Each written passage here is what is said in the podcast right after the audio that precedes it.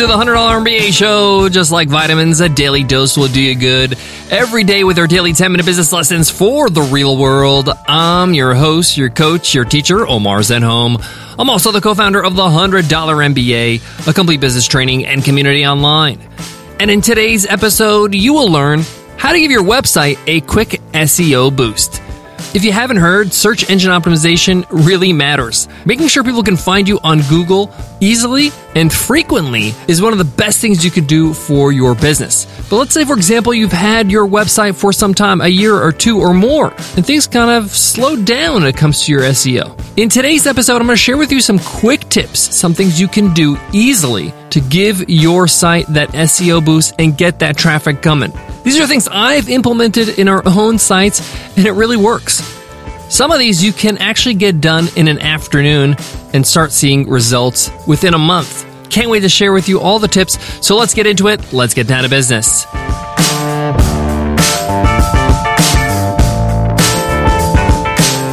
Today's episode of the $100 MBA show is supported by Earth Class Mail.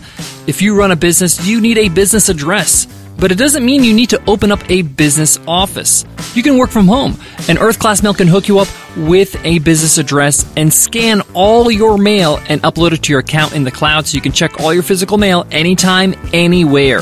I love it. I love it. I love it. And we use Earth Class Mail because we love it so much.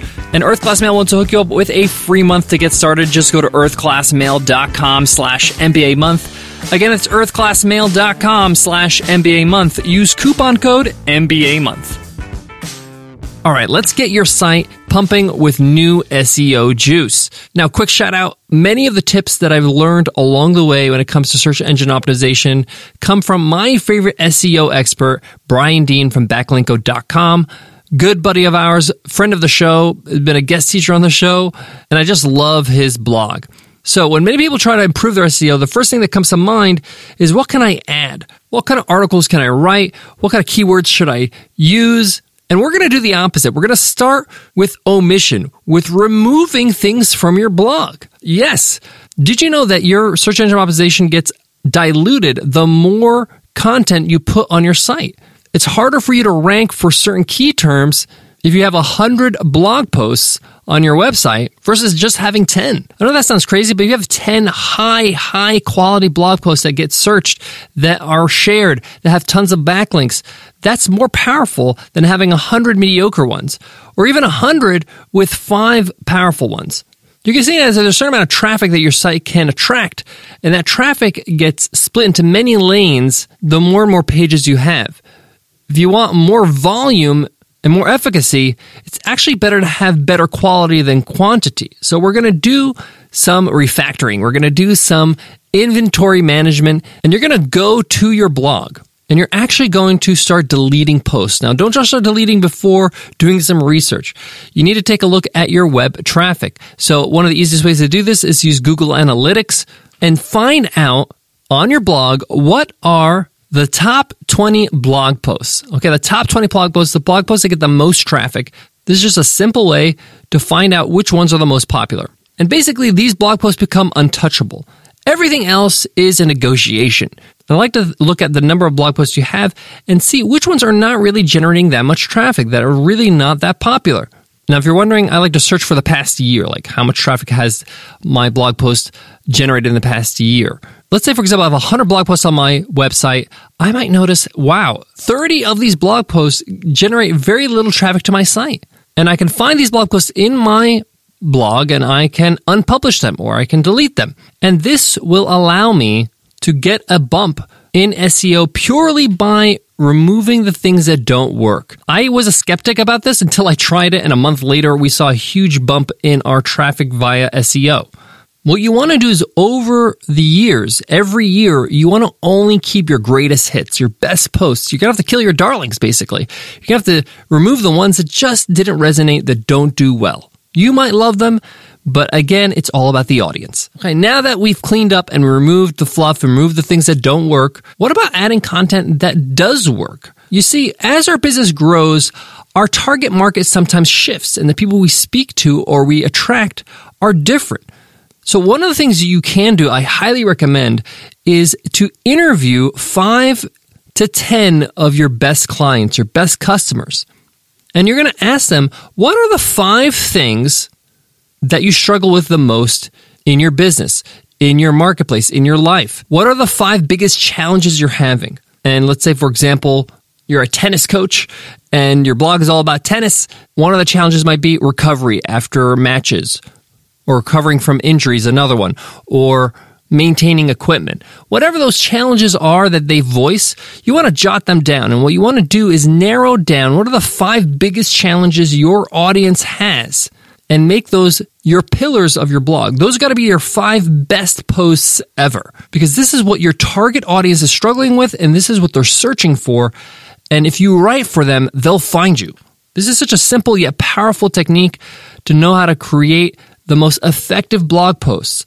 You want to go all in on these five blog posts. We're talking about deep content, long form, multimedia, add some videos, add some images, add some GIFs, make it like five books really of that quality. And when people search for those terms, you will turn up. Uh, we actually did this with our site Webinar Ninja and our blog there, and it did wonders. So, first step, omit the things that don't work, the blog posts that don't work.